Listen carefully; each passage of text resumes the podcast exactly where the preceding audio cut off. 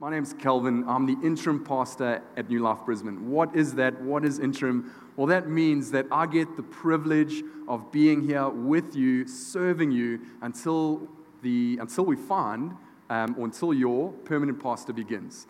Um, and who is that person? We don't yet know.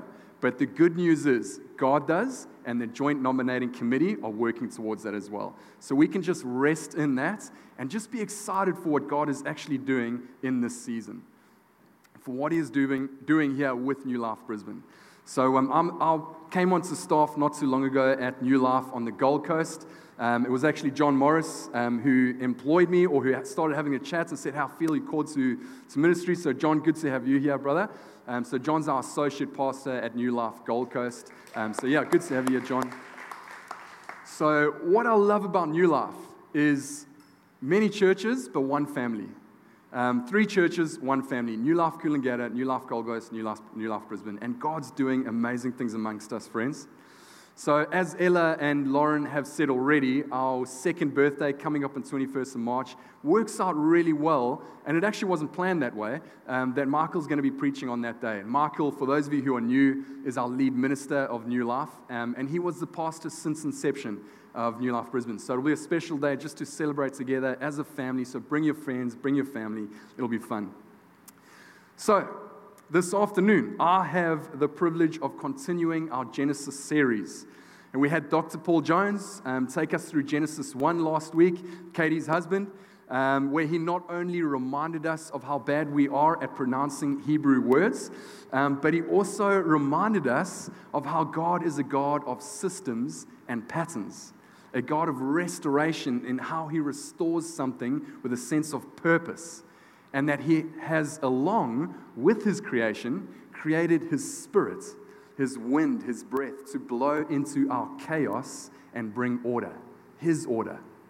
And then we had Aaron, who raised the bar even higher and reminded us that, like Adam and Eve were created in God's image, so too have we been created in God's image meaning we are a visible representation showing the world what God is actually like and that He has invited us to be co creators with Him. So I feel it's now my responsibility to bring that bar down a level um, to that. So I will do that because Tim Hanna, no, I'm just kidding. Tim Hanna, I was going to joke and say I'll bring that bar down for Tim Hanna. Uh, but for those of you who know Tim Hanna, we definitely don't need to bring the bar down for him. Um, and Tim will be continuing our Genesis series next week. And we as a church are so blessed to have Tim, a part of this community in this season, who comes with a range of experience from um, a minister and, and, pastor of a number of churches, leading Gateway Baptist down the road, a good friend of ours, CEO of Compassion, and now walking with New Life, with Michael through this transition. And he'll be continuing our Genesis series as we look at sin next week. So we've got a lot, a lot to look forward to. So, friends, before we jump into my message, what I feel God has put on my heart today for you, um, can we just pray together? Lord, thank you for your word. I thank you for the people, for the resources that you have placed in my life, Father, to help me with bringing this message today. Thank you for your spirit who guards us, who leads us. And I thank you, or we thank you, that you will get across to us what you are wanting to say through me. We praise you and we love you, and in your name we pray. Amen. So, friends, we don't have to look far to work out that things aren't actually going the way which they should be going. We don't have to open up our latest news app and see that things around the world aren't actually looking too positive. Or switch on the news and find the latest story isn't going to be something that's probably going to bring joy into our life. Why is that? Why is, or you might be asking, why is the world broken? Why is the world broken? So today I'm looking at Genesis 3, and we'll be looking at that together. And we'll be unpacking this, and hopefully by the end of going through Genesis 3 together, we will understand why the world is broken. So let's start. Let's jump right in Genesis 3, verse 1. Now the serpent was more crafty than any of the wild animals the Lord God had made. He said to the woman, Did God really say you must not eat from any tree in the garden?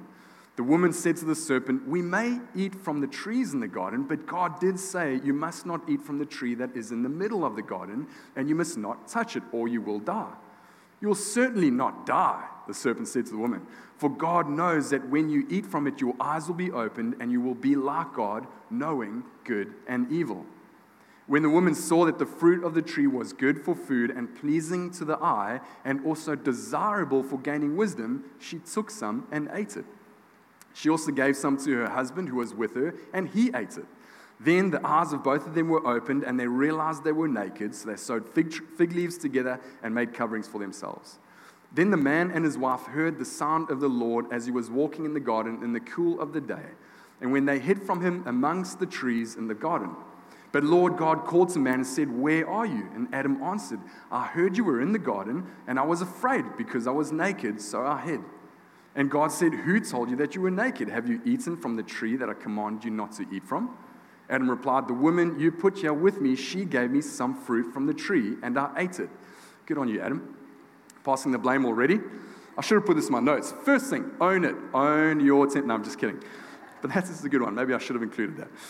So, friends, there's actually so much to unpack in this message that we're not actually going to be able to go into every single thing in the next two hours. Just kidding. In the next 30 minutes. So, uh, for example, a talking snake. What? God walking through the garden, the Lord God walking through the garden. How was he walking? Why was he walking? Jesus wasn't here yet. Adam and Eve were naked. Why is that so important for us to know. Then they realize that. So there's just so much. Hopefully, we will have time, and hopefully, I'll be digging into a lot of that. But there's so much that I actually can't get into in this time. So I encourage you to do your own research, go back, ask the questions. For those Lauren or Ella already mentioned, Lauren mentioned, it's such a blessing to be reading the Word of God together. Some of you are going, that's a bit random. Why are you all reading the Word of God together? Well, one, we're a church and we believe in the Word of God. Um, two, the main reason why we're reading the Word of God together is because our lead minister, Michael Hands, a few weeks ago, came and spoke for our Vision Sunday.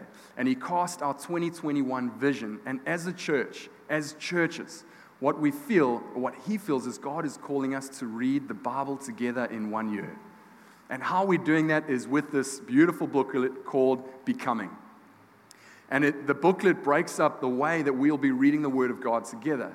And it has been an absolute blessing of hearing the stories and testimonies of people right across all our churches just celebrating how God is showing them through, things through His Word. And I can be a testament to that as well. So I'm, I'll be more than happy to share my resources of, of what I've looked at, what we're looking at, and there's a number of, of us who are sharing the same thing. So if you're interested in that, come up and have a chat to us. And please, if you don't have one of these yet, make sure that you grab one on your way out. Because you too, I guarantee, will be blessed as you come apart, on, as you come onto this journey with us of, of um, exploring and reading God's Word together. Also, if you don't want hard copy, um, I'm a big fan of online digital. We actually do have a digital version. Um, if there's not a link over there, it'll be church.nu slash becoming. Really easy, but come and have a chat to us afterwards. And another one. If the font's too small for you in this, which we've been told that it is too small, online it's bigger for those of you who find that challenging. Okay, let's get back to the message. So, with so much to unpack here, I've decided to actually break this message up into bad news and fantastic. Thank you, Lauren. You're following. You will get a lollipop after the service. Um, bad news and good news. So let's go with the bad news, and as always, let's finish on the good news. So the bad news is that the world is broken, and the problem is at the center of ourselves. Now, before you start throwing things at me, let me carry on. So many of you are probably asking this question what has gone wrong? What has gone wrong with the world? And this is an important and crucial question to be asking of the human experience. Genesis 3 offers an explanation that is powerful, but at the same time hard for our pride to hear.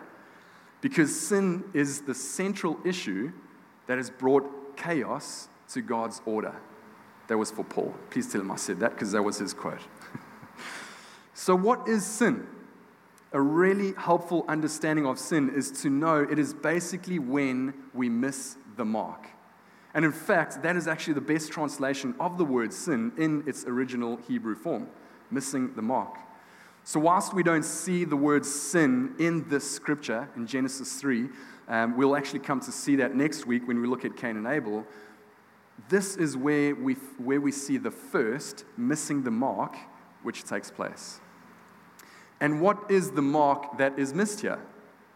Well, if Aaron highlighted, as he did so well last week, we are called by God to represent His image as partners in ruling and caring for His um, creation, then ultimately we are called to walk in relationship of, in, in a relationship of trust with God as we walk out His purpose for us. I really butchered that, so I want to say that again. Ultimately, we are called to walk in a relationship of trust with God as we walk out His purpose for us. Did I get that right, Aaron? Thank you, brother. Now I lost my place. I shouldn't have done that. So, what happens here in Genesis 3 is that the snake calls Eve to question Did God really say that? And what the snake, or what many theologians would identify as Satan, demonstrates here is that at the root of all the missing the mark or sin is a failure to believe that God is deserving and worthy of all our trust. So the serpent questions whether God is actually holding back from Adam and Eve. And he calls them to long to be just like him. That's what his temptation is, is, is about longing to be just like God. Side note, as created images of God, Adam and Eve were already created to be like him. See, that moment of temptation that Adam and Eve came to, that what they did was they took their trust off of God's ability to create healthy boundaries for them, and they chose to eat of the tree of knowledge and good and evil. Why? Because they longed to determine what good and evil is for themselves, ultimately demonstrating they don't trust God. So Satan tempted the human race to sin, but it was Adam and Eve who willingly chose to stop trusting God and miss the mark on their calling, their purpose, and their vocation. Do we not all, at some stage in our life, walk or take the mistake of not trusting God and choosing to be our own gods or our own saviors or our own lords and masters? And this is what it means to be descendants of Adam and Eve, to have inherited sin from them. Romans 5, verse 12 Therefore, just as sin entered the world through one man, and death through sin, and in this way death came to all people because all have sinned.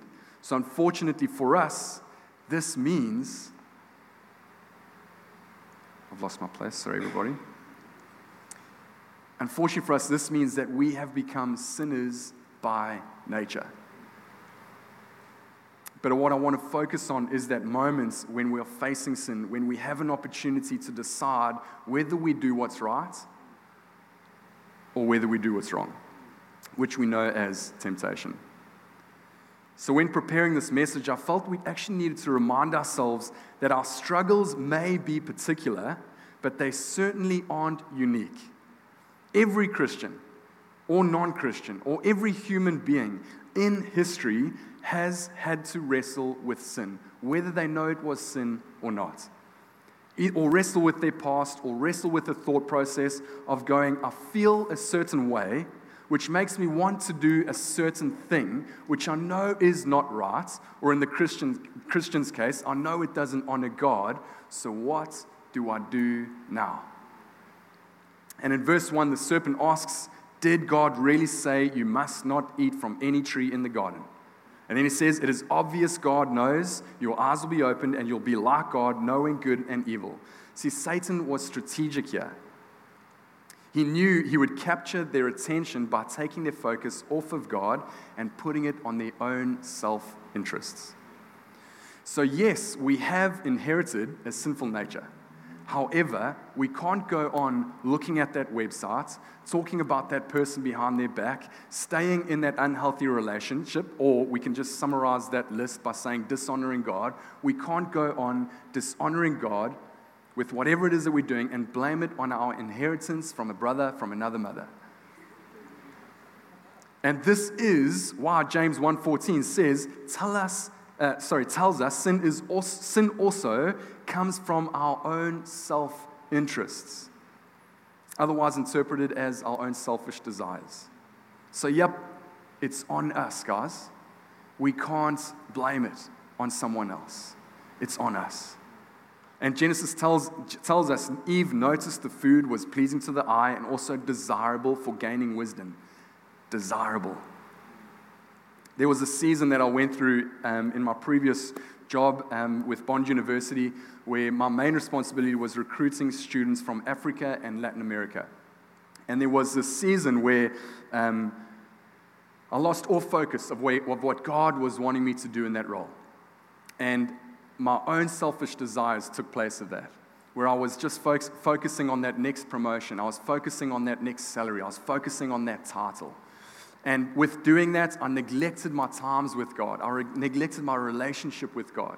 As a result of that, my heart became hard. I neglected time with my wife, and I wasn't the husband that I wanted to be to Dana.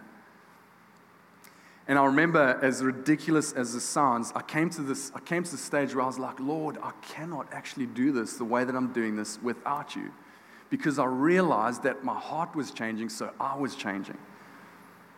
And so I actually, I don't want, I came to this place where I actually lay on my study, our office floor, and I took, uh, this sounds weird, but to me it was good at the time. I took my business card, or I felt to it, took my business card, put it on my chest, and I went, Lord, I actually just want to surrender. I want to surrender this, what I'm doing, to you. I don't know why I did that. I don't know why I'm saying that. But I just felt that that's what I had to do in that moment. Come back to God and go, you know what, Lord, it's not about that stuff. What are you wanting me to do? And that was well before I came into ministry, if you're wondering. So we have to be careful to blame the devil every time we sin or every time we face temptation because it is our fallen, corrupted human nature that allows these temptations to take root and causes us to act on them. James 1:15 thereby giving birth to sin. Now I know this sounds quite dark, but bear with me, we're getting to the good news. So let's go back to that moment of temptation. Why do we need to be aware of temptation? Why does Jesus warn us in Matthew 26 41 to flee from temptation? We see Adam and Eve in Genesis, we see them hiding from God because of their shame. See, our friends sin, our friends causes us to hide. Then we see God asking, Where are you? Where are you hiding? God's, this is God. God knows where they're hiding. He doesn't, need, he doesn't need to ask them where they're hiding, but the reason behind his question is God saying, You are not where you are meant to be. That's why he asked them, Where are you? See, God created them to be with him, walking next to him. And friends, that's the same thing with us. Our sins, our actions, our words, our thoughts that dishonor God doesn't change the way God thinks of us. It doesn't change the way that He loves us. It doesn't change the position of God's view of us or of me. It changes us. It changes our hearts. We become shameful. We become, uh, we want to hide. Friends, we need to be more transparent, not only with God, but also with one another. I said earlier that our, our, our, mistakes are particular, but they're not unique. We're all walking this journey together. And if someone comes to you and says, Hey, I need help with this thing, can you help me? And you go, Bro, sister, what are you thinking? Why are you doing that? Yes, there's a time and a place for that, but how would God respond to that? Out of love. So that's what we need to be doing. We need to be walking with our brothers and sisters through this, through this journey. So let's move to the good news. And friends, the good news is that we don't have to do this alone. So maybe there's some of you here today who have experienced profound temptations in your life to not trust in God. Maybe you've walked, you, have you, like me, you worked really hard for where you are today in your career, striving and striving and striving to the point where you've neglected God and, and your relationship with Him. You've neglected your friends and your family. Or maybe you shouldn't have signed that shady deal or made that decision which you knew at the time didn't dishonor God. Or maybe you are not a Christian here and you know what it feels like to miss the mark. You know you shouldn't be looking at that website or you shouldn't be um, talking to that person about whatever that you're talking to, whatever it is, the list could go on. So today, I want to share three things. I want to finish with three things to help us with facing our temptations. That moment when we feel like we are tempted to take our, to take our trust off from God and place it on ourselves. So let's look at each one of these together. Is that all right? You're still with me? Brilliant. So the first one is Jesus. Not only did Jesus bear the penalty for our sin, but he never became a sinner. His pure and perfect nature was untouched by sin. He was treated, though, as though he had committed sin.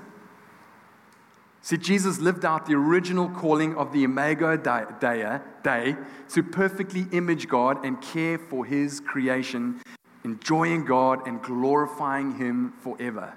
So Christ did what Adam and Eve and you and I could not.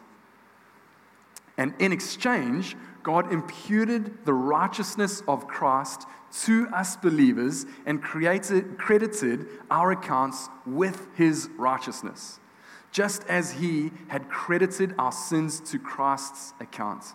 2 Corinthians 5:21 God made him who had no sin to be sin for us, so that in him we might become the righteousness of God. So basically, friends, Jesus is representing us in the courtroom, saying, uh uh-uh, uh, not Jeremy, not Sandra, not Katie. I've taken this, I've done this. Don't punish them. They're free to go.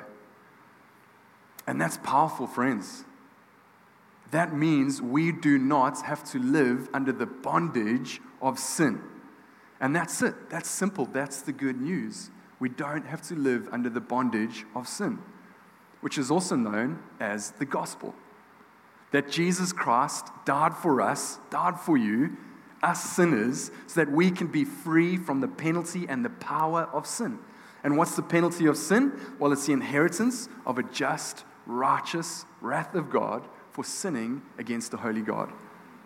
Just think about that for a second. Jesus took on our sin, and God displayed and poured out his wrath on his son so that we can be set free from his wrath, which was rightly deserved and assigned to us, and we have been set free from the power of sin. Romans 6:22, set free from the power of sin. So, the question we all need to ask today is Have I actually asked Jesus to forgive me for those moments where I've missed the mark? That I might walk, walk with God again in the cool of the day as, he, as, he, as his restored image and caretaker of creation. So, the good news doesn't mean, unfortunately, the good news doesn't mean that it's over and we will never have to face temptation again is a reason why Jesus warns us that it is a narrow road and only a few will find it. Because, friends, if it wasn't a narrow road, we'd have more people walking on it. And coming to Jesus or following Jesus does not mean that we aren't going to face temptations again or we aren't going to face challenges again. So the reality is, because you are in Christ, it does not mean you aren't going to face temptations anymore. And we saw that with Adam and Eve. God was walking right next to them. And we saw with Jesus in the desert after he fasted, still facing temptation. See, by falling for that thing, whatever it is, by falling for that temptation, we're basically saying, uh, there we go.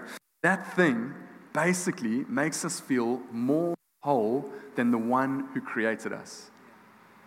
And that's impossible, guys, because how can something replace our Creator? And if we really get to the roots of our sin, what we're saying is all these other things are better than God, and it's putting false idols first. That thing that we want when facing temptation does not have, to, does not have the ability to satisfy you. We think it will. We think it will give us peace. We think it will give us joy, But, friends, we all know that it doesn't. We all know that it's only God who can give us that. It's only God who can answer our prayers. It's only Him who can meet our needs. He can meet your comforts, remove your anxiety, give you joy. It's only God.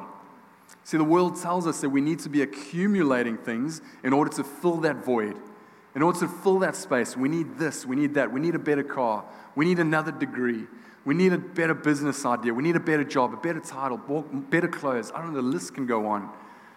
Friends, the world tells us to keep accumulating things to fill that space, but only God can fill that space. This is where my brother in law would say, Yeah, but a motorbike, Calvin, I don't know. Only God. So, this brings me to my second point. Or you may be thinking, That's great. We know the facts. Some of us know, but some of us actually don't know the facts. Well, then, hopefully, this second point will be helpful for you. To combat temptation, we need to use His Word. So, if the Son of God uses the Word of God to effectively end temptations, which He faced in Matthew 4, verse 1 to 11, then how much more do we need to use God's Word to resist our own temptations? And we know it works because after three failed efforts, the, de- the devil left him. Colossians 3, verse 2 says, Set your mind on the things above, not on the things that are on earth. If our minds are filled with the latest TV shows, unhealthy music, latest social media influencer, and all the rest culture has to offer, then we'll be bombarded with messages and images that end up leading us to sinful desires. But if our minds are filled with the majesty and the holiness of God, the love and compassion of Christ, all this reflected in His perfect word, we will find that our minds and our interests and our desires will diminish.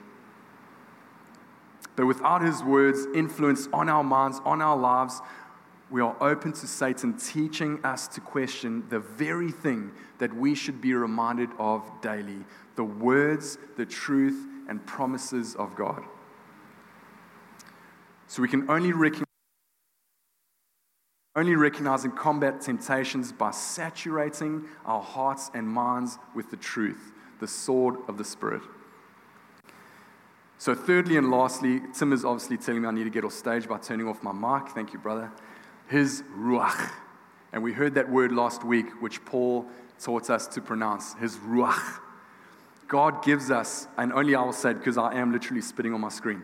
God gives us the power to walk away from temptation by giving us His Ruach, His Spirit, His breath, His wind. The same breath of God that hovered over the water, water in Genesis 1, verse 2, about to bring order to chaos, lives in us and is with us. So it is the power of the Holy Spirit that enables us to free ourselves from the sin and temptations that we struggle with in our daily lives. It's the Holy Spirit, friends. And if we have the Holy Spirit residing in our hearts, we already have what it takes to resist the flaming arrows that the devil wants to send our way. And as Paul told us in Galatians, live by the Spirit, and you will not gratify the desires of your sinful nature. We need to be living by the Spirit. When I was preparing this, a, um, a story, a, a story a, um, a moment came to mind where my wife and I had just moved over from South Africa. And we had gone to a second-hand dealer to purchase our first car as we came over. And um, we found the car. We knew it was the one, so we were signing the deal with them. And the dealer came over to us and said to us, all right, so it's a, it's a second-hand car. It's a little private dealer. He said, I can write whatever value of the car that you want on here, so you can, play, you can pay less stamp duty. My wife and I were like, like gold dollars. Awesome. Just come over from Australia. We're still working off the rand. Like our, the rand is our base value. And if those of you don't know, it's like one, uh, one rand to a, sorry, 10 rand to a dollar, which is insane. So when we came over, we're like, yes, a few hundred dollars. That's, gonna, that's quite a decent amount in our bank account we can keep. And something in our spirit said, ah, this is not right. So, friends, we, we, we found our place in this moment of temptation.